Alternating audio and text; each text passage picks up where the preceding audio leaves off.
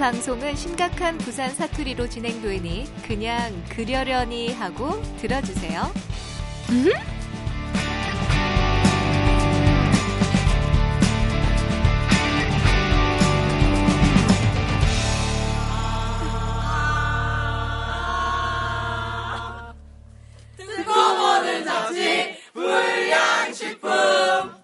맛있네. 세계에서 21번째로 핵 발전 국가 대회에 참여하게 되어 과학 한국의 모습을 자랑하게 후쿠시마에서 참사가 일어난 지 3년. 후쿠시마에서 가장 가까운 이웃 나라이자 이웃 도시인 우리가 살고 있는 이곳 부산 경남에는 원전으로부터 과연 안전한가?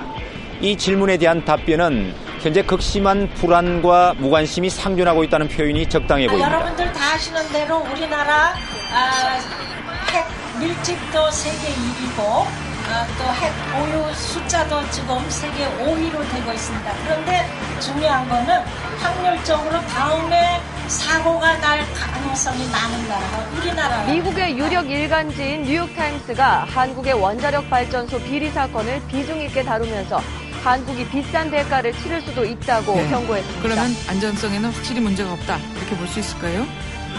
그렇게 얘기해서는 안 될 것 같습니다. 원자력이 안전하다라고 얘기하면은 오히려 더 위험해지죠.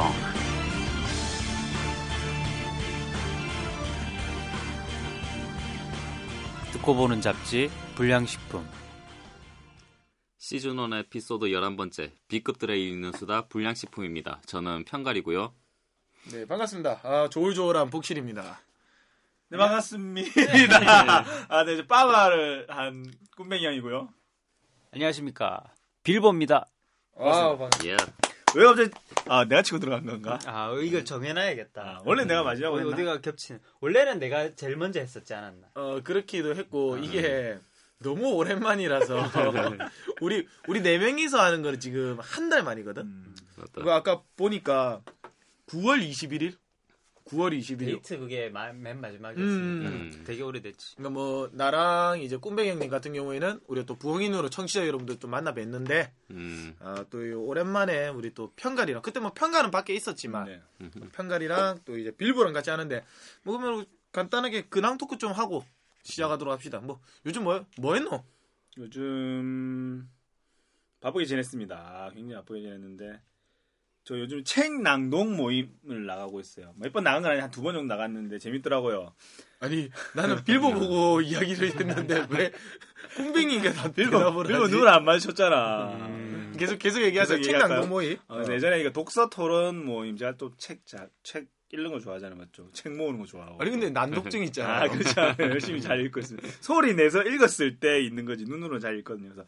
근데 그게, 저도 이제 발음을 이렇게 연습하는 것도 좋아 해서 책 낭독 모임을 처음 나가봤는데 재밌었어요. 그러니까 책을 실제로 이제 소리 내서 읽어보고 그것까지 토론하는 그런 거였는데 재밌었고, 일이 없으면 매주 토요일 날 하거든요. 그래서 나가볼까 음. 그런 고민을 하고 있고, 그리고 저번 주에 온세미 학교 이제 교사 실습을 일주일 동안 나갔었어요. 그뭐 길게는 아니지만 온세미 학교 이러면 모르는 분들 많을 것 같아요. 음. 온세미 학교에 대해서 짧게 설명 좀 해주세요. 부산 지역에 있는 이제 대안학교라고 보시면 돼요. 초중 고등학교 대안학교인데 제가 가서 이제 인기인이 되고 왔죠. 슈퍼맨 꿈꾸는 슈퍼맨 팍 이렇게 또 얘기를 해가지고 인기인이 되고 인기를 한 몸에 얻고 왔습니다. 난독증이 있는 꼼뱅이 어때요? 아 그렇지 않습니다. 그래서 인기 한 몸에 받고 제 페이스북에 올려가지고 애들이랑 같이 탁 사진을 지금 폭주하고 있습니다. 이제 한번 구경해 주시면 좋겠고요. 어, 그리고 다음 주에 이제 박범신 혹시 작가님 아십니까? 아니요. 아니면 은교 아, 은교. 은교는 들어봤죠. 뭐 영화는 보셨나요? 영- 보지는 않았지만 아, 네. 알고는 하이라이트만. 있습니다. 하이라이트만. 네. 하이라이트만 이렇게. 여배우가 되게 매력적이죠. 아, 그렇죠. 음. 그 이제 작가님이 다음 주에 이제 오시거든요. 그래서 저랑 같이 이제 북 콘서트 토크 콘서트 형식으로 강연하고 대단한 형이야 저 형이. 아. 뭐 많이 해. 뭐 그렇네. 뭐지 교사 실습. 그 다음에 북 콘서트 진행 음. 또 있습니까? 아, 요까지 아, 끝났네 이제 아, 끝났네. 네. 어. 알겠어요. 그 그리고 그 꿈배 형님이랑 저랑 그 우리 처음으로 댓글을 달아주신 음. 우리 음. 곤양땡님을 찾아가서 어. 아, 선물을 저희가 또 전달해 드렸어요. 직접. 음, 블로그 저희가 나중에 올릴 때는 요 인증샷을 한번 저희가 올려 드리도록 하겠습니다. 그러면은 뭐 빌보는 요즘 뭐 어땠고? 그럼 뭐 특별한 근황은 없고 여전히 회사 잘 다니고 있고요. 음. 요새는 좀 일이 그나마 조금 줄어서 어. 그나마 좀 주말에는 휴, 휴식도 가질 수 있는 정도 그 정도는 돼서 좀 살만합니다 그나마. 음. 진짜 재미없네. 대한민국 평범 직장인 음, 거지. 평범하죠. 미생 보면서 미생 뭐야? 미생을 그 드라마는 재밌다 얘기는 들었는데 아직 보지는 못했어요. 음. 그 캐스팅된 거 그것만 찾아봤어요. 아, 아마 본인이 보면 본인의 삶과 똑같을 겁니다. 아마. 어 그럴 수도 있겠는데 제가 만화로는 봐서 그, 그 캐스팅 그걸 되게 잘했더라고요 보니까 실제 캐릭터랑 되게 흡사하고 느낌이 저, 저는 특히 그 눈 충혈된 과장님 그분이 과장님. 어, 되게 와닿던데 원래 내가 생각하고 있던 그 캐릭터랑 너무 잘 맞아서 오히려 나 같은 경우는 처음에는 별로였거든. 음. 근데 연기하는 걸 보니까 좋더라고. 음. 그 짤막하게 봤는데 어, 잘하시더라고 연기를. 아, 이거 어떻게 빌보의 근황이 미생이 되어버리는. 그, 우리끼리 알고 있는 좀, 조금 이게 희소식, 약간의 희망이 끈이 보이던데, 그거 한번 다음에 정말 당당하게 근황 토크랑 얘기할 수 있으면 좋겠네, 나는. 알겠습니다. 단호 단호. 나는 어제 통영 갔다 왔어요. 야, 이- 부럽잖아. 이러면 부럽잖아. 춥다 요즘 날 춥다 어디 가면 안 된다. 아, 요즘. 날씨 좋았어 날씨 좋았어. 어제 추웠는데? 그러니까 그래도 뭐 통영은 따뜻하더라고요. 아니면 가슴이 음. 따뜻했나? 씨. 마음이 따뜻했나? 그 한려 해상 수도 케이블이랑 이순신 공원 갔다 왔는데 이순신 공원이 진짜 좋더라. 어. 약간 그 호빗에 나오는 그 마을 같은 그런 아, 느낌 있잖아. 텔레토비 언덕도 동산. 있고. 어 그런 거 그런 거. 텔레토비 동산 아이가 알고 보면 바꾼 거 아이가. 명량이 잘 돼서 바꾼 거 한국 아이가. 촬영 거기서 하는 거예요. 어. 영양 때문에 사람 많이 간다던데. 어, 사람도 진짜 많았고 잘 돼 있더라고 거기가. 어. 우리 거기도 한번 갔었잖아요. 그 무슨 대첩 일어났던 곳 직접 갔었잖아요. 꿈뱅이 형이랑 나랑. 아, 거제도에 아니요. 어디? 요목스랑 갔나 그치. 내가? 아 됐습니다. 여기까지 합시다. 네. 저쪽에 보면은 그 거기 거기 우리 이번에 영, 어 명량 명량 일어난 곳에 우리가 갔었거든. 음. 돌목 있고 거기. 어, 어 거기 한번 구경 갔었는데 아 그쪽도 그럼 지금 사람 많겠다 맞지? 음, 그럴 수도 있겠죠. 커플 지옥. 어 빼빼로 좋습니까? 아 간단하게 주고받았죠. 야 주고받고 아유. 음. 저는 말이죠 캠프를 갔다 왔습니다. 그 어, 요즘에 캠프가 많네. 우리 다음 주에도 캠프가 있는데 지금 우리가 녹음을 하고 있는 순간에도 일요일인데 제가 토요일 일요일 저랑 꿈뱅이 형 캠프를 갔다 왔고요. 음흠. 그 중학생들을 위한 기부 교육 캠프 저희가 진행을 하고 왔고 저번 주에는 저희가 그 가슴이 따뜻해지는 노무현 그 Y2B 그 2IB. 아, 2IB? 음. 아유, 들으면 혼나겠네, 또 우리. 소연한테 혼나겠네. 2IB. 그, 이제, 슬로건 한번 읽어주세요. 영어로 적혀 있잖아. Again. 청춘. 네네네. 소연한테 혼나겠다, 이거. 아, 갑자기 기억이 안 났다. 어, 소연한테 혼나겠는데, 노무현 캠프를 갔다 왔어요.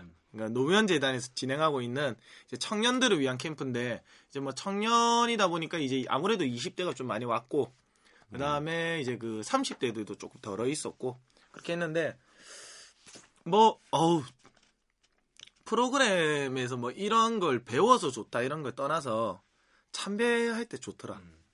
아, 어, 가볼만해. 음.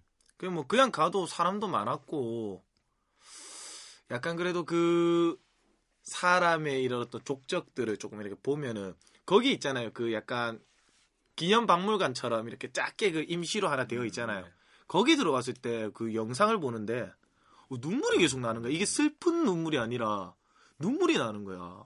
그 영상을 보면서 딱 이렇게 앉아 있는데 그렇게 이거 어떤 우리의 마음을 움직이는 사람이 사실은 많이 없거든. 음. 근데 딱 그때 조금 너무 좋았고 그다음 거기서 만난 친구들과 술 한잔 탁 봉화 막걸리 한잔 딱 꺾으면서 이야기할 때 그 확실히 뭐 우리끼리 웃기고 재밌는 얘기도 많이 했지만 또 20대 친구들은 정치에 관심 없다 세상 사는 거에 관심 없다 얘기 많이 하는데 거기 있는 친구들은 조금은 다르더라고 그래도 뭐 이야기하면 아 하면 여 여 하면 와 이렇게 하면서 막 서로 이렇게 딱 주고받으면서 이야기가 되니까 너무 재밌었어. 봉화에 가시면 꼭 봉화 막걸리를 추천해드립니다. 그거, 그거는 먹어야 돼.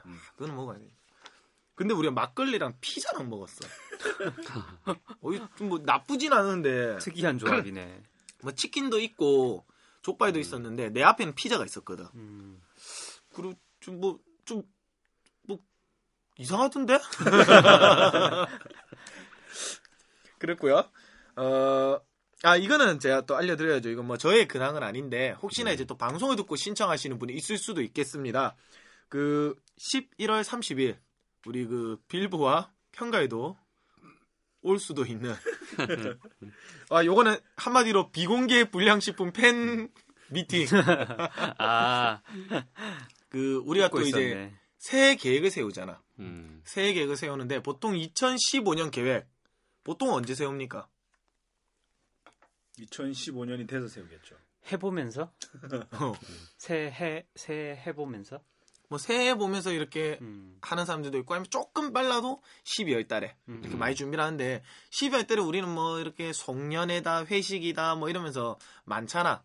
그래서 한 달 전에 11월 30일 날 우리 한번 이렇게 쭉 보내기 전에 2014를 돌아보고 추억하고 그리고 2015년을 이제 기대하면서 이제 계획을 세워보는 그런 어떤 세미나 저희들이 좀 열었습니다. 근데 이게 세미나인데 기가 막히다 이거는 우리 또 지금 4년 차, 그러니까 3년째 진행을 해왔고 이게 네 번째 진행을 하는데 이번에 특히 좀 분위기를 훨씬 더 유하게 커피도 한잔 하면서 끝나고 맥주도 한잔 할 수 있는 걸로 저희가 준비를 하고 있으니까 요거 이제 언제부터 볼수 있습니까? 네. 월요일부터? 내일부터 이제 공개해서 이제 홍보 들어갈 예정입니다. 아, 그러면은 저희가 일요일날 녹음하고 있지만 녹음 파일보다 먼저 올라가겠네. 어, 그러겠네요. 그러니까 이 녹음을 들으실 때는 페이스북에서 우리 그 검색을 하시면은 바로 나올 거예요. 한달 전. 그래서 며칠이죠? 내일이면? 내일이 음. 17일. 17일. 어, 17일. 17일. 아, 아, 예리하네. 공개를, 어, 예리하네. 아, 예리하네. 같아서. 2주 전에 저희가 공지를 하니까 예고편도 또 기가 막히게 하나 만들었거든. 그거 한번 보고 이렇게 관심을 좀 가져주시면서 어, 참여를 해주시면 좋을 것 같습니다. 음, 네. 뭐 일단 우리들 근황들은 좀 뭐 이렇게 짧게 이야기를 했고 그거 우리 또 이야기를 안 할 수가 없거든. 부엉인에 대한 이야기가 뜨겁단 말이에요. 부엉인에 음. 대한 이야기가. 음. 뭐 각자가 들었을 때 이야기도 괜찮고 왜냐면 이 빌보 같은 경우에는 완벽한 정치자거든. 음. 어. 두편다 어제 이제 완료해서 다 들으신 거잖아요. 객관적인 입장에서 어, 다 들었죠. 그래서 부엉인 이야기도 한번 일단은 우리 그 진행을 하신 꿈뱅이 형님 어땠어요? 부엉인 그래도 또 이렇게 1편 2편 올라가고 나니까 어, 일단은 조금 더 우리 주변에 있는 사람만 듣다가 또 이분들의 지인이 또 이렇게 들을 수 있는 우리 방송을 알게 된 그런 효과가 크지 않았나. 이게 전문 용어로 인적 네트워크. 아, 그렇죠. 아. 하지만 이렇게 또 새롭게 이렇게 부산에 계신 분들을 소개하고 우리도 원래 알고 있었지만 그리고 그런 분들을 소개하고 또또 새로운 사람들도 우리는 모르지만 또 부엉이를 또 소개받는 그런 시간이 좀 좋았던 것 같아요. 음. 그리고 또 이게 그 꿈, 꿈맹이 형님이 이제 직접 이렇게 섭외를 또 하다 보니까 그 인물풀이 아 우리가 예상했던 것보다 넓어 아, 대단하신 분이거든. 네, 조만간 시장님을 내가 한번 농담입니다요. 방금 얘기한 시장님은 우리 지역 시장님입니까? 다른 지역 아, 시장님입니까? 그거는 뭐더 넓게 생각해서. 네. 알겠습니다. 네. 그래요, 뭐 재밌었고. 그 뭐 우리 평가를 나는 그 정아 쌤 그거를 들은 친구가 아 수언니 거. 음. 수언니 목소리가 너무 좋다고. 아 역시 그분은 음. 얼굴은 더 좋아요. 아 예쁘시거든. 어. 아무튼 그래갖고 그 계속 우리 남자들끼리만 하다가 이제 또 그런 특별한 목소리가 나오니까 거기에 또 좀 신선함이 있고 그런 부분은 좋았다고 하더라고요. 아, 우리 좀 뭐 신선함을 위해서 어떻게 뭐 여기 한번 막기라도 하나 풀어놓을까? 어? 개라도 한 마리 풀어놓고. 개소리고. 음, 또 뭐 다른 얘기는 없었고. 음, 그 이상은 뭐 없었습니다. 진짜 목소리만 음. 목소리만 신선했다. 방송을 하고 맞죠? 우리가 거의 300이 대로 그렇죠. 첫 질문했죠. 박수 한번 줍시다. 아니 너무 쑥 올라가고 높이 너무 올라가지고 내 순간적으로 약간 귀가 먹먹해지고 약간 그 현기증 날라 하더라고. 우리 바로 위에 바로 위는 아니지만 우리 사정거리 안에 음. 박경님이 있던데. 아, 뭐한 이틀 뒤에 내려갔긴 했지만 뭐 음. 기분은 좋았죠. 경림이 누나 긴장하세요. 그 우리 진짜 완벽한 청취자 입장에서의 들어봅시다. 청취자 빌보. 음, 내가 들었을 땐 정하쌤 편은 좀 정하쌤이 그 좀 아나운서? 음, 아나운서니까 아나운서 니까 약간 좀 도도하고 좀 그런 차가운 이미지. MC MC. 어, 그런 게 되게 많았었는데 그걸 듣다 보니까 좀 인간적인 면을 많이 알게 돼서 음. 아, 이 사람 인간적으로 이런 매력도 있구나. 이런 면이 있어서 좋았고 그 다음 편 원호 형님 편은 허브 형님. 음, 허브 형님. 그분은 좀 일의 연장인 것 같은 느낌. 이 방송을 통해 내가 뭔가를 더 어필해야겠다. 아, 저, 아, 준비 안 했는데, 이러면서 막 얘기하시고. 음, 너무 너무 잘하셔갖고 방송은 음, 잘하셨던 것, 같아요. 되게 잘하셨던 것. 그 사실 그 형님이 그 웃음 소리가 꿈비 형님보다 더 커. 음. 원래. 근데 이제 방송이라서 너무 크게 외치면 우리 아마 방송 들으시는 분들은 자주 느낄 거예요.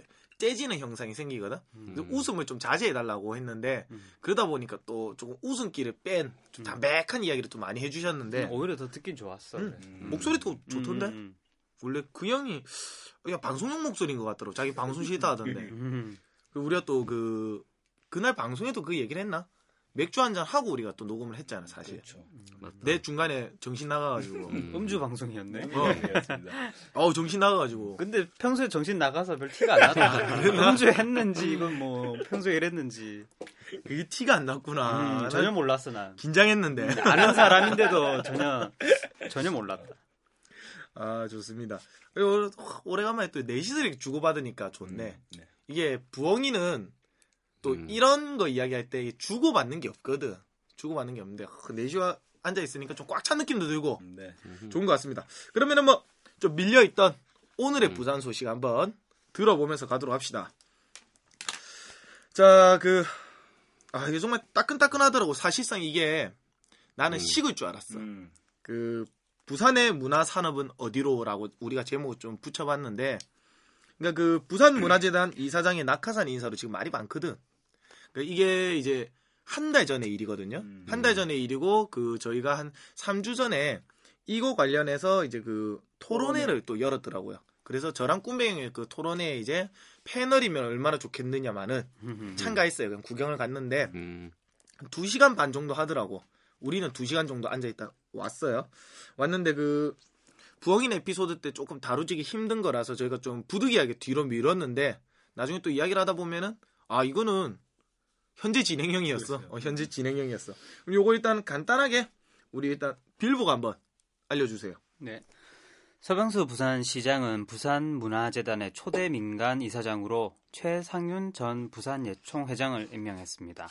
이 임명 이후로 10월 15일 부산 지역 22개 문화예술 및 시민단체가 최 이사장 임명 철회를 요구하는 성명을 발표했는가 하면 부산 지역 14개 대학 171명의 교수들이 이번 사태로 부산 문화의 미래가 암울하게 침체될 것이라며 이에 동참하는 성명을 발표했습니다. 음. 이게 이제 그 최상윤 이제 그 이제 이사장이죠. 일단은 최상윤 이사장이 이제 임명을 딱 받자마자 음. 교수들이 이거 하면 안 된다고 안 이거 된다. 막 그냥 서명 운동 이게 170여 명 이런 엄청난 규모가 움직인 게 정말 이례적인 일이래. 전국적으로도. 어. 그리고 실제로 이제 부산 같은 경우에는 이런 움직임이 다른 지역에 비해서 조금 더 덜 활발한 편인데도 불구하고 이렇게 됐다 하더라고요. 그러니까 우리 아까 앞서 말씀드린 것처럼 이제 저랑 꿈뱅이 형님이 그 부산 문화 행정은 어디로 가는가 이러면서 토론회에 참석했는데 음. 부산 문화에 관련된 이야기도 좀 많이 오고 갔지만 뭐 대부분이 거의 한 80%가 이 문제에 대해서 조금 음. 이야기를 많이 나눴거든요. 음. 그 이때 어떤 포인트를 한번 꿈뱅이 형님이 정리를 좀 음, 부탁드릴게요. 그래서 이제 이상 최상윤 이사장이 이제 되면 안 된다 해서 이제 반대를 하는 건데 이게 이분이 부산 예총 회장을 이제 12년 동안 지냈고요. 그리고 무지 많이 했지 12년이요. 그리고 이제 부산 문화관광축제 조직위원회 집행위원장을 11년 그리고 한국문화예술위원회 2기 예술위원으로 재직을 했습니다. 막 이것만 보면 어떻게 보면 대단한 사람이라고 볼 수가 있는데 어떻게 보면 부산의 그런 문화 역사와 함께한 분이라고 해도 될 정도라고 저는 생각합니다. 그런데 이분은 이제 부산문화재단의 초대 대표이사로 이제 공무 때부터 시작을 해서 올해 7월달 3대 공모까지 응모를 했는데 세 차례나 이제 탈락을 했다고 하네요. 무려 세 차례나. 음. 그러니까 음. 봐봐 이미 세 차례나 그 탈락을 했던 사람이 지금 이제 갑자기 낙하산다가 푹 떨어진 거야. 음. 이 지- 뒤집어지지 이게. 그러니까 이게 보면은 아까 뭐 12년, 11년 엄청나게 그 높은 자리에서 오랫동안 활동을 해오신 분인데도 불구하고 그 사람들이 그 자리를 못 앉혔단 말이야. 음. 아무도 인정을 안 해준다는 응. 거지. 음. 그래서 그, 그날 토론회에도 이제 발제된 내용을 보면 한국문화예술위원회 있을 때부터 있을 때부터 이제 예총이랑 민여총 평가리기를 이제 노골적으로 해왔다고. 그래서 이제 앞으로 아 이런 문제가 많이 생길 것 같다라고 이제 사람들이 걱정을 한 거죠. 근데 벌써부터 이제 그런 참담 결과들이 조금씩 속속들이 나오는 것 같아요. 원래 하면 이게 수구리 쓸줄 알았는데 다시 올라가게 된 게 제가 아는 지인의 페이스북을 봤는데 어, 부- 부산문화재단 민간 이사장 문제 해결을 위한 범대의 발족 기자회견을 17일 날 오후 1시 반에 이제 부산시청 앞에서 한 번 더 한다고 하더라고요. 토론회가 끝난 게 아니라. 그래서 이제 그 자리에서 부산 작가회의 이민아 시인이 결의 삭발식까지 진행을 한다고 합니다. 우리가 또 이분을 그뭐 이렇게 막 친밀하게는 아니지만 또 몇 번 뵈고 개인적으로 우리가 또 이야기를 한번 나눠봤잖아요. 아 이- 여자가 머리를 이렇게 삭발을 한다라는 거는 정말 쉬운 일이 아니거든. 그리고 그 우리가 페이스북에서 이렇게 포스터 이게 그 알려진 거를 봤을 때는 이분 혼자 하시는 것 같더라고. 음, 그러니까 여러 명, 막 다섯 명, 여섯 명 할 때 그분들도 어차피 대단한 결단력을 내리는 거지만 이게 또 여러 명 하는 거랑 혼자 하는 거는 천지 차이거든. 음. 근데 이분 혼자서 이렇게 하신다는 거 보면 얼마만큼 굳은 결의를 가지고 이거를 반대하느냐. 음. 그게 눈에 좀 보이는 것 같아요. 그러니까 뭐 부산 문화인들이 사실상 이제 가장 고민을 하는 거는 이번 임명을 계기로 우리 그런 얘기를 많이 하잖아요. 민주주의. 그러니까 음. 문화 민주주의가 실종될 수 있다라는 거를 강력하게 지금 유- 우려를 하고 있어요. 그러니까 우리가 그 좀 됐지만 다이빙배 그때 우리 그 서병수 시장이 아 이런 거 좀 하지 않았으면 좋겠다. 정치적인 어. 뭐 이런 그러니까 그게 정치적인 압력이 문화예술 쪽으로 독립되어 있는 그 문화예술 쪽으로 들어온 거예요. 그거를 어떻게 보면 또 좀 가볍게 쳐냈지만 어, 이게 이제 간섭 수준에서 어쩌면은 명령의 수준까지 갈 수 있지 않겠는가. 왜냐면은 뭐 아니 세 번이나 떨어졌던 사람을 서병수 시장이 바로 임명을 딱 해줬으니 서병수 시장 한마디에 움직일 가능성이 굉장히 높거든. 음, 그 수준으로 가기 위해 지금 단계를 밟고 있는 거라고 볼- 볼 수도 있을 것 같아요. 그렇죠. 음. 그 저희들이 또 하, 우리 청취자 여러분들을 위해서 우리 또 말이 많잖아. 어, 말이 많아서 어, 이런 것들을 이야기하고 나서 저희가 그 썰전을 보고 또 감명을 받아서 한 줄 평, 또 빌보가 이것도 의견을 제시해가지고 한 줄평 하나씩 남겨드리도록 했거든요. 네. 그래서 뭐 다 하면 힘드니까 요번 거는 처음으로 우리 꿈뱅이 형님이 한 줄평 한번 부탁드릴게요. 네. 최상윤 이사장님 고마해라 말 묻다 아이가 네 여기까지 하겠습니다 하지 말까? 아 나는 나를 살펴보세요 아 살기 쉽지 않다 별론데? 뭐 한번 해보자. 어, 오늘 건 한번 해보고 그러니까 뭐 그렇게 한번 해주셨으면 좋겠고요. 자 그러면은 두 번째 소식 넘어가도록 하겠습니다. 어, 아, 우리 왜 이렇게 깔끔하지 이거? 내 느낌이 좋은데? 음. 어, ITU 정권 회의가 얼마 전에 끝이 났죠. 네.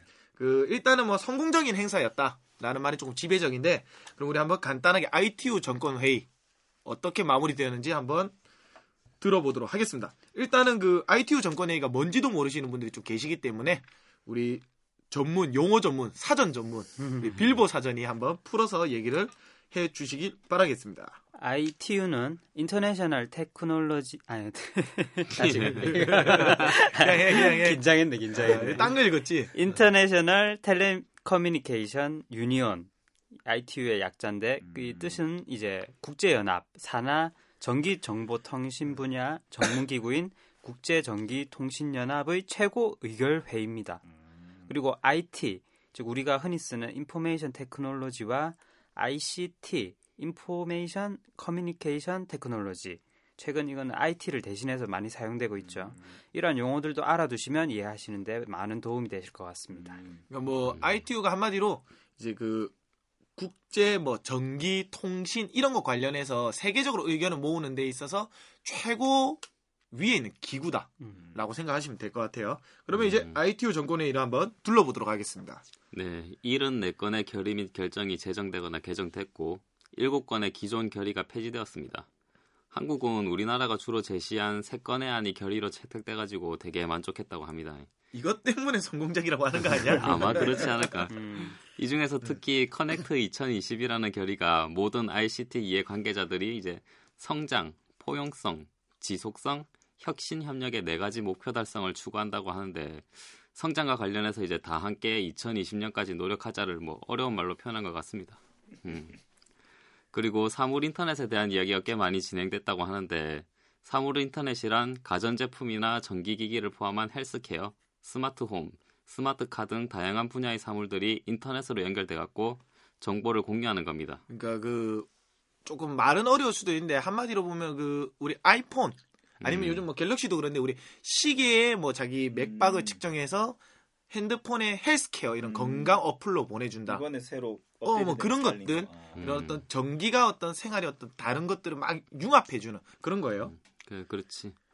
특히 IT에서는 이쪽 분야의 발전과 활용이 현재 두드러지고 있는데 부산은 ITU 전권회의 기간 동안 이제 유엔 산하 ITU 대학 유치랑 사물 인터넷 센터, 유스 센터 건립 등의 약속을 받아냈었습니다.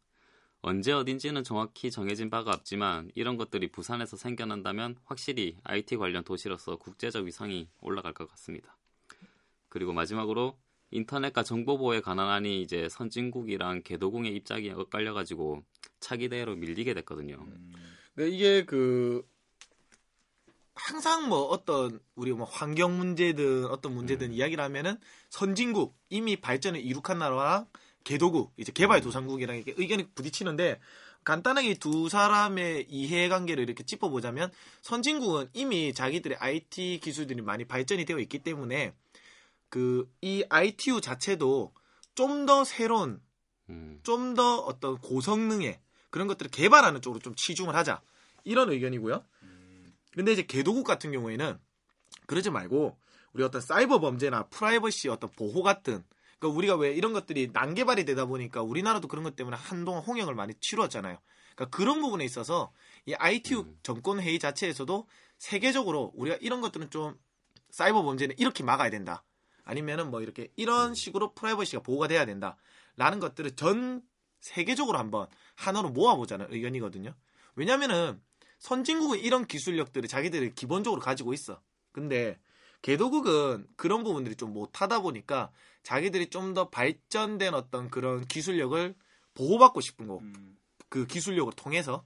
근데 이제 선진국 같은 경우는 그렇게 하면은 자기들만 손해잖아. 음, 어, 그래서 좀 이게 많이 막 섞이고 얘기가 잘 안 돼서 뭐 이거는 뭐 결국 해결은 못했대요. 그래서 이제 다음 ITU 정권 회의 때 첫 번째로 이제 다시 한번 이야기를 하도록. 참 중요한 문제인 것 같아요. 이 부분에 대해서는. 그래 뭐 그리고 부산시에서 ITU 신임 사무총장인 이제 짜우호린한테 명예부산 시민증을 쳤다합니다. 음. 이거 뭐 어떻게 보면 일종의 환대를 표현하는 오랜 전통의 방식이라고 볼 수 있겠죠. 그 우리 히딩크 형님도 그렇죠. 히딩구. 네, 월드컵에서 이제 4강까지 가서 이제 우리 시민증을 줬던 것처럼 그리고 이제 에볼라 관련 이야기는 아마 나오지 않았던 것 같아요. 그래서 우리가 당초 예상하는 그 우려한 심각한 사태에 대해서는 뚝 끊긴 상태인 것 같은데 아직까지 그래도 완전히 에볼라의 위험을 사라진 건 아니기 때문에 뭐 잠복기가 있으니까. 어, 아무리 없도록 이제 잘 관리를 했으면 좋겠다 그런 생각이 듭니다. 음, 좋습니다. 그러면은 어, 이 다음 거에 음, 그 빌보가 또 하는 게 많으니까 요거는 평가리 한번 한줄 평. 음, 한 줄평. ITU 정권 회의 뭐 시작은 불편했지만 결과는 개안았네. 결과는 개안았네. 어, 뭐 그렇게 한번 짚고 넘어가면 될 것 같고요. 어, 우리가 준비했던 소식 중에 마지막 소식이죠. 어, 장전 레미안. 크, 뭐 거의 로또 2등급의 이야기가 있었는데 크게 샀어야 됐어. 우리가 이거를 사실 안 다루려고 했어. 네. 안 다루려고 했는데 저번 주인가 2주 전인가? 음. 2주 전에 우리가 이거 지나가다가 아, 사람들 줄 서 있는 거 보고 음, 와 이거는 처음 봤다니까. 줄이 줄이 거의 연산동 지하철역까지 쭉 서 있었어요. 이제 사람이 한 몇백 명은 됐던 것 같아요. 음. 오, 이거, 이거, 이거 진짜 보다가 너무 기겁을 해갖고 이게 대체 뭔가 이렇게 싶기만 했는데 다음날 또 꿈뱅이 형이 기사를 찾아왔더라고. 음. 그렇게 해서 한번 짚어보도록 하겠습니다. 자, 그러면 요거는 몇 개월 전에 집을 마련해서 배가 아플 수도 있는 우리 빌보가 한번 정리를 해주시죠. 야 우리 집 우리 집이지 내 집이 아니라니까. 세금 폭탄 맞는다며. 말 조심해. 그리고 이거는 좀 길게 설명하는 것보다 간단하게 짚어가는 음. 정도만 얘기를 해보겠습니다 장전 내면 부산 사람이면 지금 모르는 분이 아마 없을 것 같아요 사실 근데 맞죠? 또 10대, 20대는 잘 모를 거야. 음. 한 40대가 많이 알아, 40대가. 근데 요새는 뭐 재테크다 이런 말이 하도 많으니까 어린 그 친구들도 일찌감치 주택 청약 이런 거 음. 마련을 해서 뭐 저축하는 사람들도 많이 있더라고. 네. 아마 되게 다 다 알 것 같아. 되게 많은 사람들이. 이 내용이 그 앞서 얘기했듯이 이게 장전 레미안이 부산에 그 어떻게 보면은 로또 2등 음. 그것과 같은 위력을 갖는 이득이기 때문에 정말 많은 사람이 이거를 청약을 넣었는데 이게 로또의 2등의 확률보다 한 1000배 높대요. 아, 전배나 어, 그러니까 그 했어야 되는데. 상금의 액수는 비슷한데 어. 확률은 1000배 높으니까 했어야 되는데. 너도 나도 그 이 주택에 대해서 조금이라도 관심 있는 사람은 너도 나도 다 넣은 거지. 그러니까 이게 정작 그 좀 좋은 취지로 집을 마련하자는 취지로 한 건데 투기의 목적이 너무 앞서서 음. 이런 과열 양상을 불러왔다. 이런 식으로 뭐 마무리를 지으면 될 것 같습니다. 이게 사실상 그 문제가 되는 게 그거잖아. 그러니까 이게 음. 정말 집에 필요한 사람들이 주택 청약을 통해서 그 집에 이렇게 조금 더 이렇게 배려를 받아서 들어가는 게 주 목적인데 이걸 아까 방금 빌보가 얘기한 것처럼 투기의 목적으로 그러니까 거래의 목적으로 이렇게 하는데 그 거래가 그나마 또 이렇게 예쁘게 되면 상관이 없어. 근데 이걸 이게 세금이 엄청 많이 떼인대요. 주택 청약 당첨돼서 이거를 남에게 팔 때 그 세금이 엄청 많이 떼여서 그 세금을 할 때 우리 소위 말하는 다운 계약서 음. 5천만 원짜리를 내가 얘한테 주는데 아 이거 3천만 원이다라고 얘기하면서 주는 거야. 그러다 보면 중간에 붕 뜨잖아. 그 돈은 자기들끼리 이제 헤쳐먹는 거지. 그게 특히 문제인 것 같아 내가 봤을 때. 음. 근데 이게 뭐 법적으로도 막을 수가 없다니까. 아이고 좀뭐 안타까운데. 그러면 뭐 요것도 한 줄 평 한번 우리 뭐 이미 한 줄로 얘기한 것 같긴 하지만 한 줄평 한번 요거 빌보가 좀 더 짤막하게 한국의 부동산 강풍은 부산도 예가 아니었다. 이거 준비한 것 같은데 이거 자기 기사라고 준비해온 거 아니야 이거. 그러면 뭐 이쯤에서 부산 소식을 한번 매듭을 좀 짓기는 찍어야 될 것 같아요. 근데 다루지 못한 기사들이 좀 많은 것 같은데. 그 사실상 이제 오늘 시간이 좀 넉넉하면은 음. 우리가 그 롯데 야구단 한국 시리즈보다 더 화끈했던 부산 사람들에게? 뭐 로, 롯데 그 뭐야 야구단도 좀 얘기를 하고 싶었고 그 다음에 그 부산시에서 12일 날 그 게임 산업 육성 계획 5년. 이거 뭐, 뭐 이런 것도 얘기하고. 새마을 운동 이런 느낌이야. 어. 그것도 하고 그 사실 이게 부산 소식은 아니지만 또 우리가 일일 단식으로부터 우리가 또 이렇게 인연을 한번 음, 연결했던 맺었지. 세월호 음. 세월호도 지금 수중 탐사가 이제 끝이 나서 그렇지. 또 이제 210일 만에 음. 오랫동안 했는데 결국에는 끝이 났죠. 그, 뭐, 아직 수중 탐사가 끝이 난 거지, 세월호의 아픔이 끝난 것도 아니고, 또 이제 음. 인양하는 것만 해도 뭐, 1년 정도 걸린다고 하니까, 또 우리가 중간중간에 또 이런 소식들이 있으면 전달해 드릴게요. 부디 모든 학생들이 어, 가정의 품으로 돌아갔으면 좋겠습니다. 그러니까 영혼이 아직도 떠돈다는 이야기가 그러니까, 많잖아요. 어. 어, 그런 것도 있고, 뭐, 그 다음 뭐, 그, 이거는 꿈뱅이 형님이 좀 관심이 있어 할 만한 기사인데, 다음에 아마 다루게 될 것 같아요. 그, 부산교육청 예산 때문에, 그, 물론 이제 뭐, 지방 예산이 부족해서 그런 것도 있겠지만은, 또 이제 사실상, 그, 중학교 무료급식, 의무급식. 어, 의무급식을 포기한 거 아니냐, 뭐, 이런 이야기 때문에 또 요거, 좀 이제 말이 많더라고. 음. 요거는, 오늘은 조금 이제, 다르면은, 요런 건 또 디테일하게 들어가야 되니까, 오늘은 말고 우리 또 한번 날 잡아서 다룰 수 있으면 부산 소식으로 다루도록 하겠습니다. 이건 조금 지나도 다룰 수 있는 것들이니까. 자, 아 그러면은 벌써 뭐 30분 정도 지난 것 같은데 아. 아, 그래도 뭐 깔끔하게 끝난 것 같아요. 그러면은 대한민국 시민 모두가 알아야 되는 모두가 알아야 되는 원년 특집 이제 곧 시작하도록 하겠습니다.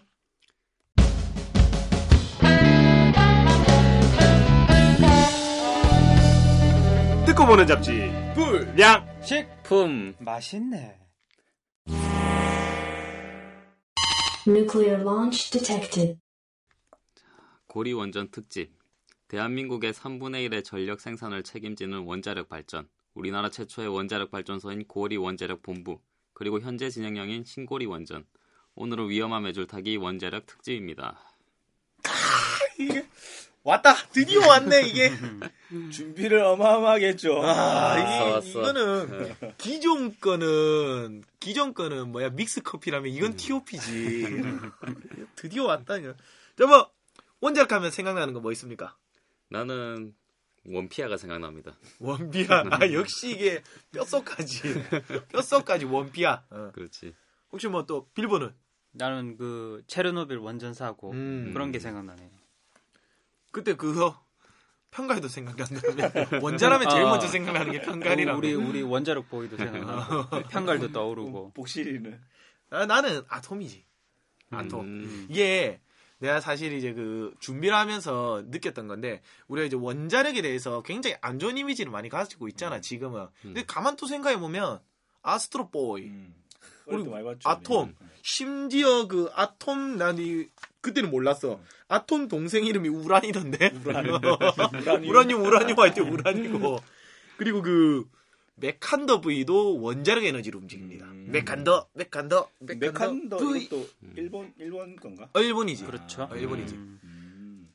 그러니까 그 지금 이것만 딱 봐도 그 당시 이 아톰이 나오고 메칸더 V가 나올 때 우리가 원자력을 얼마나 좋은 에너지로 생각했느냐가 바로 드러나잖아. 음.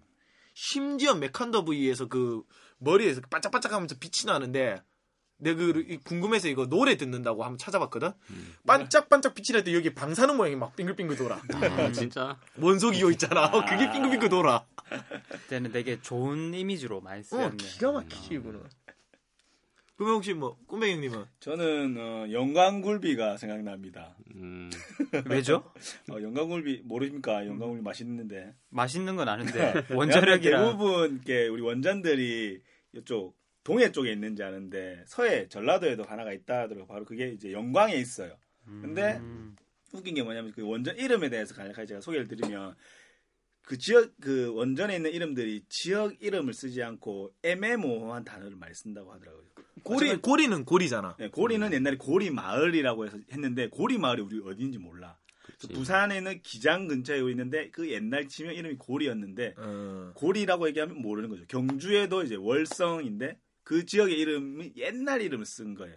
그렇게 해서 이름을 애매모호하게 써서 어디인지 모르게 하는 게 그 이제 원전에서 한 거지. 그래서 영광에 있는 고리 이름이 한빛 발전소로 이름 바뀌었다 하더라고요. 왜냐하면 영광에 있는 주민들이 이제 조업을 해야 되는데 이제 발전소가 생기면 온배수 문제가 생기잖아요. 그렇지. 그것 때문에 이제 굴비 산업이 힘들어진 거지. 그래서 아 그러면은 사람들이 안 먹게 된 거야. 원자력이 나쁘다 이게 되- 알게 되면서 그래서 이름을 바꾸게 된 거죠.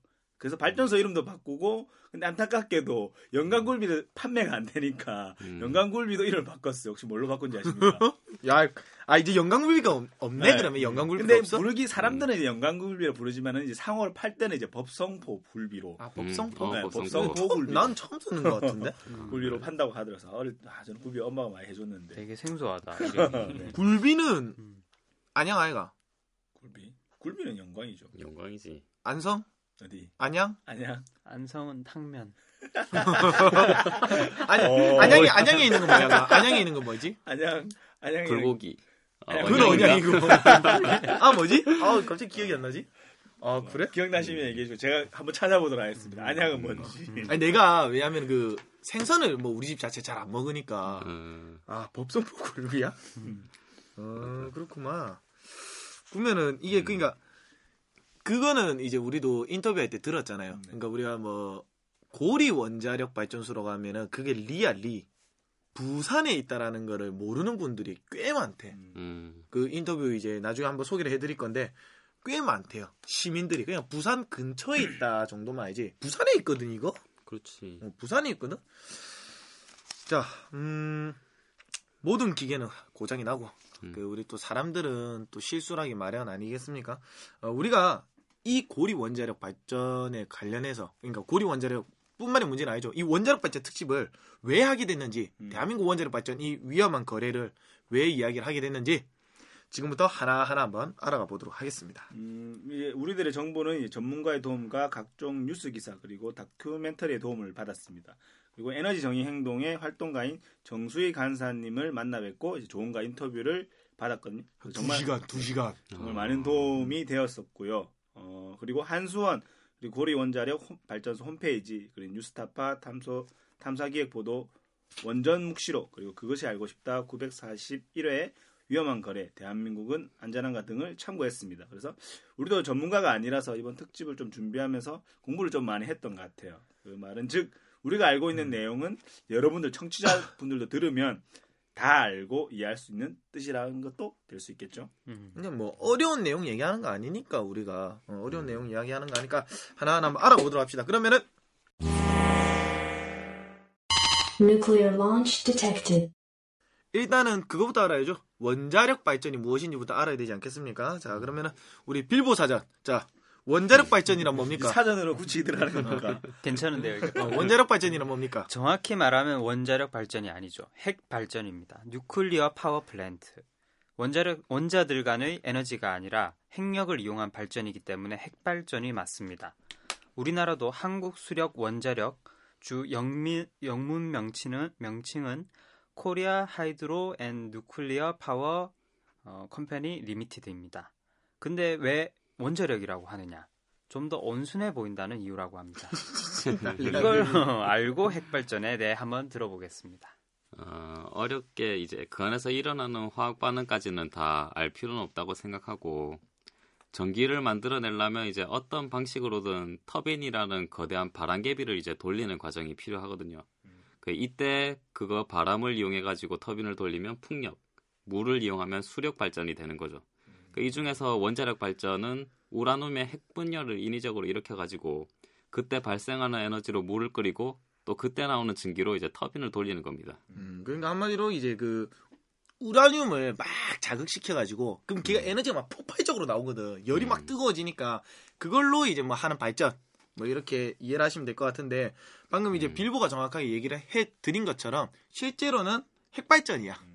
근데 음. 이거 씨 뭐 원자력 하면은 아, 좀 원만해 보이나?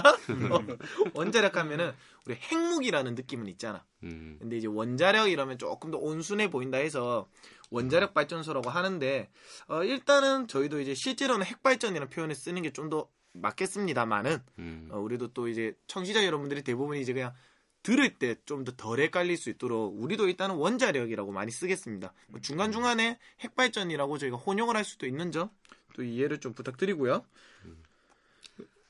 이거 그러니까 우라늄이 이 1g 엄청 작은 양으로도 폭발적인 에너지를 낸다면서 이게 그렇지. 이- 그러니까 이 우라늄 1g이 발생시키는 열 에너지가 석탄 3톤의 에너지와 맞먹게 되지.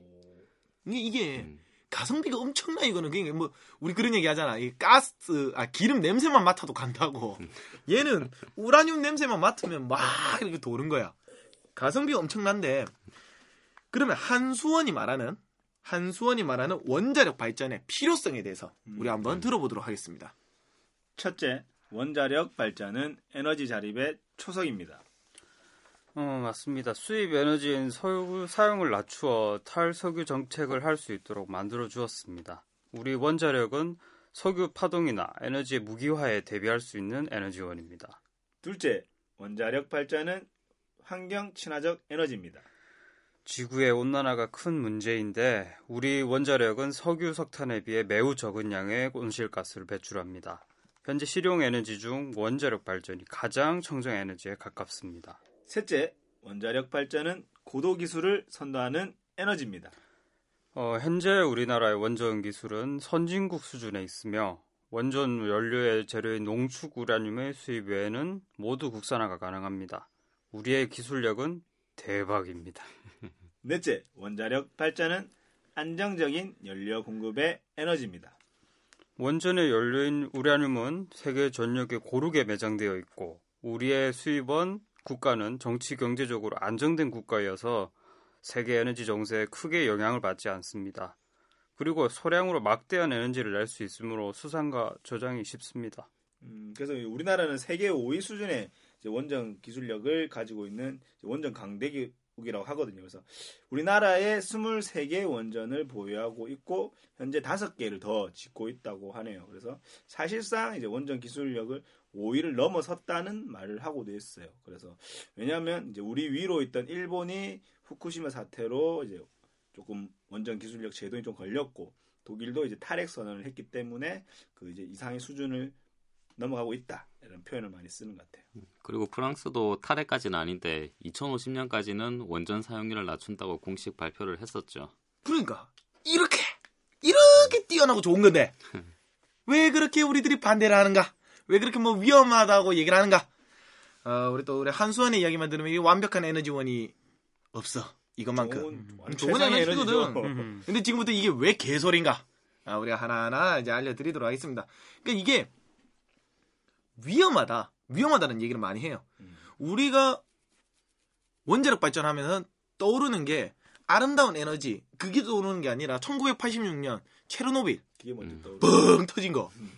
근데 체르노빌 같은 경우에는 지금 조금 또 많이 잊혀졌는데 그 한수원이 또 이렇게 가슴을 쓸어안고 아 이제 우리는 됐어 이랬는데 2011년 불과 얼마 전에 터졌잖아 또. 가까운 일본에서. 응. 후쿠시마 원전 사고 아닙니까? 체르노빌 같은 경우에도 그 사람들의 그 운전 조작 미숙이라고 이야기를 해요. 조작 미숙이 원인이었다 얘기를 하고요. 그 다음에 그 후쿠시마 원전 사고 같은 경우에는 이제 그 지진, 쓰나미. 아, 쓰나미죠, 쓰나미. 일본의 쓰나미 때문에 그게 원인인데 이 두 개의 원인이 결국에는 원자로의 meltdown이라는 현상을 일으켜내면서 엄청난 이 사고로 이루어진 거거든요.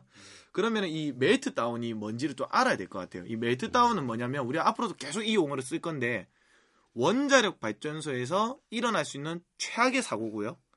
원자력 발전의 대부분의 사고는 이 meltdown으로 가는 길이에요. 그래서 이 어려- 무섭다고 하는 거거든요. 이 멜트 다운에 대해서 한번 들어보도록 합시다. 어, 아까 핵 발전에 대해서 말할 때 우라늄의 핵 분열을 인위적으로 일으키고 그때 발생하는 열로 전기를 생산한다고 말했는데 이때 이제 무지하게 뜨거워지는 원자로를 식히려고 냉각수를 사용해서 온도를 조절을 합니다. 그이 냉각수를 주입하는 장치도 전기를 이용해서 움직이게 되는데 어떤 원인 때문에 냉각수 공급이 멈추면 연료봉 온도가 내려가지를 못하고 그로 인해서 원자로 노심부가 녹는 멜트다운이 벌어지는 겁니다. 그리고 방사능이 그대로 뿜어져 나오는 거죠. 그러면서 이제 빵 터지는 거야. 빵 터지는 거야. 이거 그 체노노비도 결국에는 사람들이 조작이 좀 미숙해서 그때 무슨 어떤 테스트를 할 때 잘못해가지고 뻥 터진 거고 그 쓰나미도 쓰나미 때문에 그 전기 냉각수를 보급하는 그 전기가 끊기면서 빵 터진 거고 결국에 다 멜트다운 현상이거든요. 대단히 어마어마하게 이게 위험한 거죠. 그래서 방사능뿐만 아니라 이제 방사능 물질 자체가 이제 퍼져 나가기 때문인 거죠. 그래서 이 때문에 엄청난 사상자를 내고 그 지역 자체가 초토화되는데 얼마 전에 저도 뉴스 기사를 봤는데 아직까지 체르노빌에는 사람 살기에는 힘들 지역이라고 몇십 년이 지났는데도 그러니까 체르노빌이면은 지금 어림잡아도 30년이 넘었거든요. 네. 86년도에 일어났으니까. 이게 그 게임을 좀 좋아하는 사람들은 심시티, 심시티 하다가 핵발전소 지어놓고 터지잖아. 한번 해보셨어요? 어 다시 시작해야 돼. 이거 게임 터지면은 다시 시작해야 된다니까. 나는 이거 좀 많이 지었거든요. 게임 할 때는. 음, 어마어마하게 위험해 이게. 게임을 다시 해야 돼요. 근데 그거 지어놓으면 그래 도시가 좀 이렇게 활발해지지 않습니까? 근데 터진다니까. 안 터지게 조심해야지. 아, 이게 내가 봤을 때 그 심시티 개발자가 약간 반핵이야. 아, 잘 터져. 반액이야. 어, 잘 터져. 그리고 이 우리나라에서도 멜트다운 현상이 일어날 만한 사고가 있었어요. 음. 그렇기 때문에 이게 더 우리가 이제 피부에 와닿게 생각 좀 하셔야 되고요. 그것도 어디냐? 고리입니다. 고리. 어, 고리에서 이게 터질 뻔했거든. 그 이야기를 조금 이따 저희가 또 알려드릴 거고요. 그다음에 아까 뭐 그런 얘기 했잖아. 친환경 에너지다. 친환경 에너지. 우리 그 온배수 문제라는 게 있거든요. 그 온배수에 대해서 한번 얘기 한번 해봅시다. 온배수란 말 그대로 뜨거운 물입니다. 원자로를 식히기 위해 냉각수가 이용된다고 말씀드렸습니다. 보통 우리나라는 바닷물을 이용해 원자로를 식히는데 사용하고 있습니다. 그러면 이 물은 다시 바다로 배출이 되는데 이 과정에서 뜨거운 원자로를 지나치다 보니 물의 온도가 약 7에서 9도 정도 상승이 됩니다. 몇 도만 바뀌어도 어종이 바뀐다는데 수심이 얕은 한빛 원자력 발전소의 경우 발전소 반경 15km 이상의 수온을 올렸다고 합니다. 참고로 반경 15km는 서울시 크기입니다. 한 빛이 아까 말했던 영광. 그치. 영광. 근데 이게 환경오염 뭐 온실가스만 시키나? 아니 그러면 뭐 이렇게 인위적으로 환경 변화시키고 이거는 뭐 친환경인가 이게? 어? 말도 안 되는 소리하고. 그리고 또 있습니다. 자 핵연료. 우리 핵연료 얘기하잖아요. 이거는 이제 뭐 여기는 보면 아까 자기들 장점에 핵연료, 방사능 폐기물에 관련된 이야기가 전혀 없어. 그렇지. 아니, 석탄을 쓰고 나면 뭐가 찌꺼기가 남잖아. 뭐 온실가스, 석유 막 나오고. 얘네들은 없나? 있어요. 바로 이 핵연료인데 핵 폐기물. 그렇죠. 이게 우리 흔히 말하는 방사능 폐기물인데 이거는 기본적으로 그 활용이 끝나고 나서도 엄청난 고열을 자랑하고 이 방사능을 품고 있기 때문에 자연계로부터 10만 년 정도 격리가 돼야 된다는 게 중론이에요. 10만 년. 10만 어, 10만 년. 그래서 이거를 연료를 시키려면 적어도 수년에서 보통 10년 정도 관리를 하면서 냉각을 시켜야 된다고 합니다. 이게 얼마만큼 시사하는 바가 크냐면 우리 그 쓰나미 사태로 일어났을 때 아, 쓰나미 때문에 후쿠시마 사태가 일어났을 때 후쿠시마가 4개가 터졌어요. 1호, 2호, 3호, 4호. 음. 근데 1호, 2호, 3호는 운행 중인 후쿠시마 그 원자로가 터진 거고요. 4호는 원래 이제 전기 정갑 때문에 발전소가 멈춰져 있는 상태였어. 근데 이 멈춰져 있던 것도 터진 거야. 냉각 장치가 그 안 돌아갔기 때문에 그만큼 이 핵 연료라는 것도 관리 엄청나게 그 우리가 신경을 쓰고 투자를 해야 되거든요. 그만큼 이게 좀 위험하다는 거지. 그러니까 우리 그 한수원이 지금까지 이제 팩트를 기반으로 필요성을 얘기했다면 우리가 지금 한마디도 다 거짓말 아니잖아요. 이거 다 팩트거든요. 서로의 보는 시각은 있겠지만 우리가 하는 말들은 절대 무시할 수 있는 수준이 아닙니다. 청취자 여러분들 아셔야 돼요. 그리고 우리나라 같은 경우에는 또 한 가지 문제가 더 따라와요. 송전탑. 음. 그러니까 우리가 그 원자력 발전소 이야기하는데 웬 송전탑이냐 이야기 하실 수도 있는데 여러분들 이거 정말 아셔야 됩니다. 들어봅시다. 음, 그래서 밀 이번에 이제 밀양 송 밀양에 있는 송전탑 문제가 대한민국을 뜨겁게 들썩거리게 했잖아요. 작년에 특히. 네, 그래서 음. 유럽에서는 이제 국가 간 전력을 사고 파는데 사용된다는 756 송전탑. 이게 정말 큰 규모의 송전탑인데 이게 왜 우리나라에 필요하느냐? 바로 아, 이제 신고리에 있는 저, 죄송한데 756이 아니고 765. 아, 죄송합니다. 음. 다시 할게요. 765 송전탑인데 어. 아, 처음부터 다시 하면 되는 거야, 이거. 아니요 765 송전탑 그냥 하시면 돼요. 아, 그래요? 765 송전탑.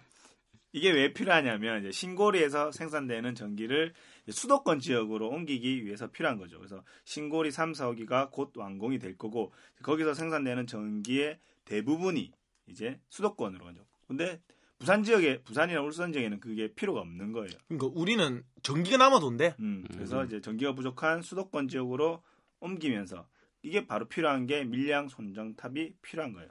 그래서 이제 신고리 3, 4호기 완공에 맞춰서 송전탑이 지어져야 하므로 그렇게 이제 불도저처럼 밀어붙인 거죠. 송전탑을 지, 지으려고. 그래서 이제 마찰이 일어난 거예요. 근데 얼마 전에 이제 완공은 됐어요. 그게. 근데 뭐 요 송전탑 관련해서 뭐 뒤에 또 우리가 또 이야기 또 할 게 있어. 음, 그래서 요즘 기사를 보면은 송전탑 관련해서 땅값 논란 그리고 보상금 갈등에 대한 이야기도 나오는데 사실 그 사람들이 자기 땅 뺏겨가지고 이렇게 보상 안 해준다고 난리 일으키는 게 아니거든요. 인체 유한 송전탑이라는 그런 시설이 국가의 마음대로 이제 지으려고 하니까 그게 문제가 되는 거예요. 그러니까 이게 사람들 맞지? 땅값 때문에 무슨 돈 못 받아서 그 막 사람들 난리 치는 걸로 지금 방송 내보내고 해서.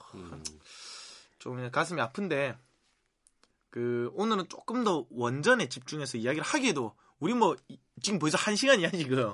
어, 입으로 편성을 할 생각이기 때문에 우리가 또 원전에 대해 조금 집중적으로 얘기를 해야 되니까 송전탑 얘기는 뭐 이쯤에서 조금 마무리하고요.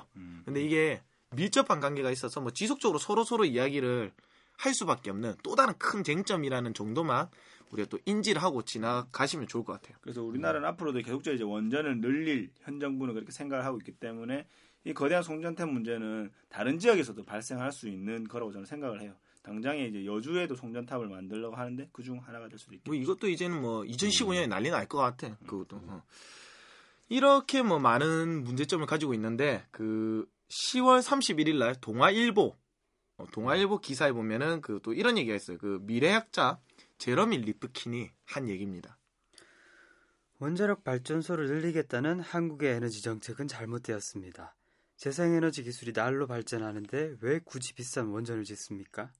후쿠시마 사태 이후 독일의 모든 정당은 원전을 폐쇄키로 했습니다.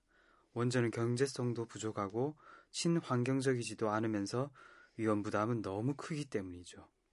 이 탈원전 정책을 추진하는 독일은 재생에너지로 전체 에너지의 4분의 1을 생산 중이고 벨기에랑 덴마크도 2025년까지 자국 내 원전 7기를 전부 폐쇄하기로 결정했습니다. 뭐 그만큼 유럽 쪽은 이제 탈핵 음. 그 분위기가 아까 뭐 프랑스도 프랑스가 그 70%인가 80%를 어 원래 원자력 발전으로 쓰는데 그 낮춘대요. 음. 그런데도 우리나라는 열심히 뭐 더 짓겠다고 또 이야기를 좀 하시는데 근데 지금까지 우리가 이야기를 했던 위험상의 멜트다운이 일어날 수도 있다.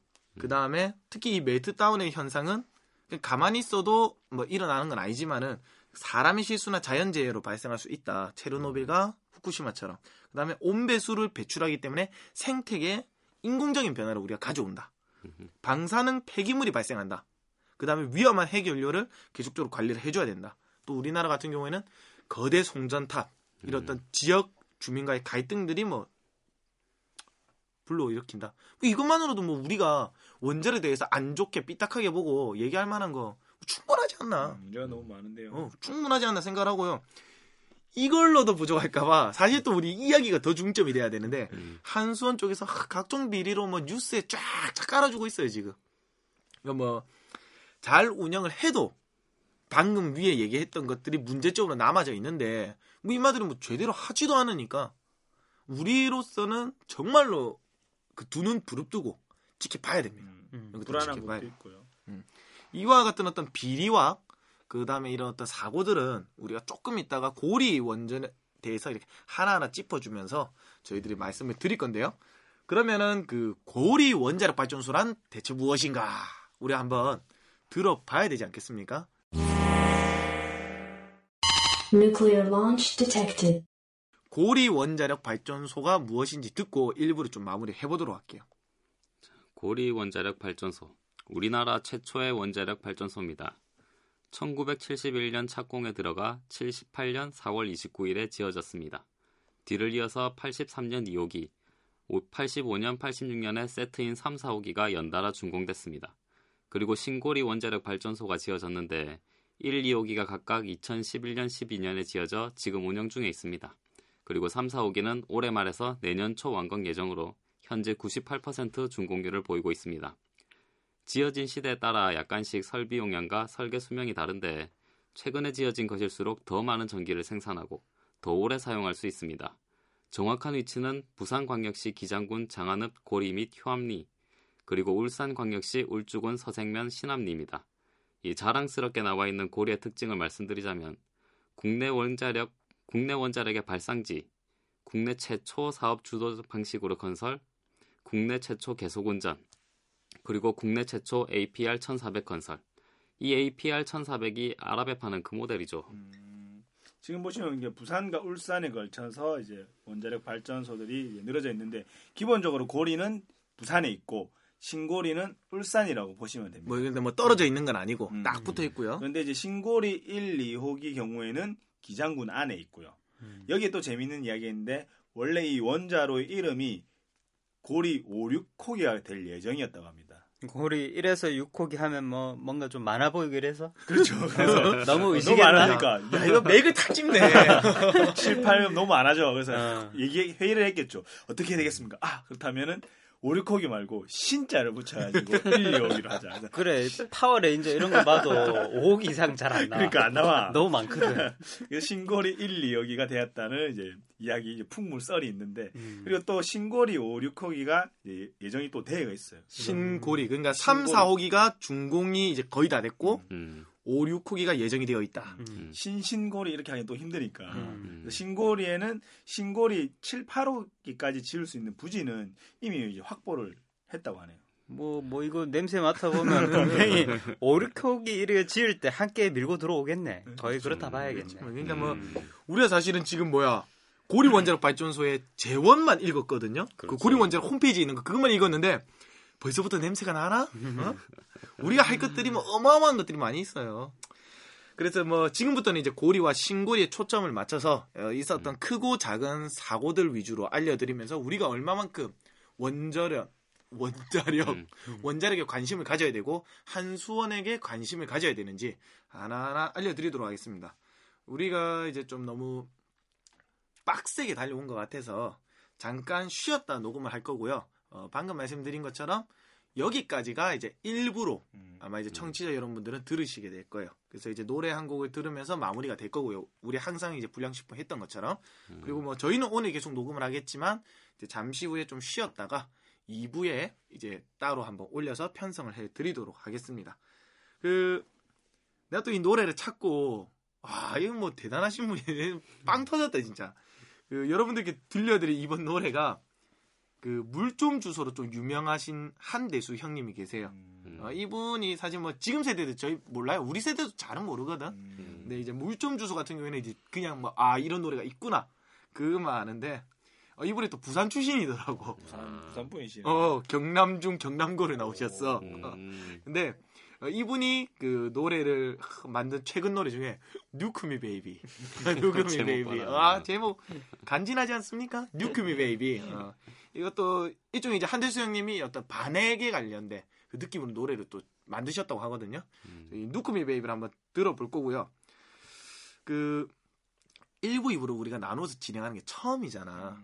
아, 처음은 아니구나. 우리 구청장이 있었지. 어, 근데 구청장 같은 경우는 아예 우리가 따로. 녹음도 따로 있던데, 어, 이렇게 하나를 가지고 이렇게 탁 나눈 거는 또 이제 처음인데, 그 뉴스룸에 보면, JTBC 뉴스룸에 보면 손석희가 이런 말을 하거든요. 한 걸음 더 들어가는 뉴스룸 2부에서 찾아뵙겠습니다. 어, 요거 우리가 한번 내가 더 써보고 이제 마무리 하려고 내가 요거. 한 걸음 더 들어가는 불량식품. 고리 원전에 대해 알아보도록 하겠습니다. 잠시 후에 뵙겠습니다. 이름이 불량식품이니까 확 깬다.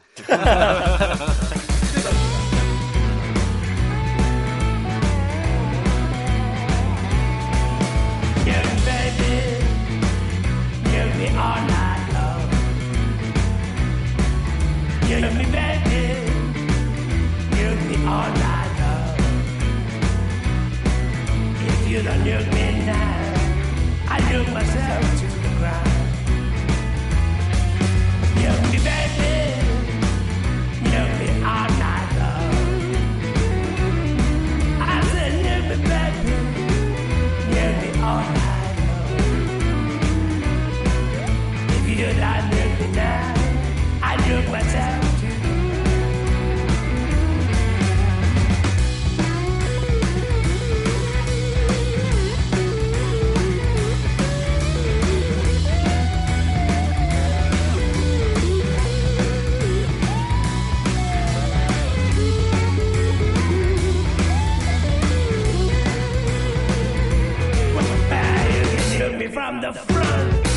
from the side, but I'll never, ever, ever look me from behind. Baby, look me all night long. If you don't look me now, I look myself to the right. Well, you can look me from the front, look me from the side, but never, ever, ever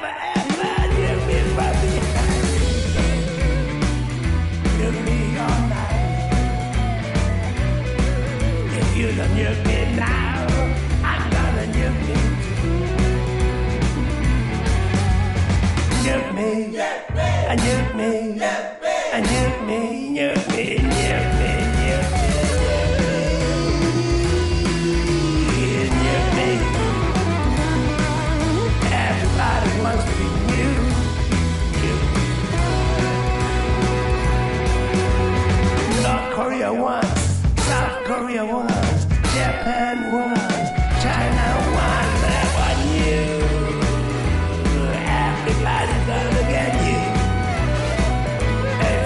You me now, I look myself to the ground. Look me, I look me, look me, look me, look me, look me. Look me, look me. If you don't look me now, I'm gonna look myself to the ground. baby, me baby, you me baby, you me baby, you me baby, you me baby. If you don't nuke me now, I'm gonna nuke myself.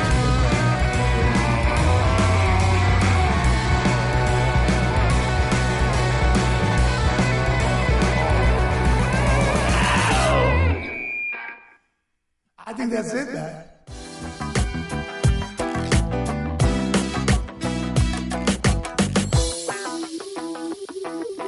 듣고 보는 잡지 불량식품. 듣고 보는 잡지 불량식품은 네이버 블로그에서 다시 만날 수 있습니다.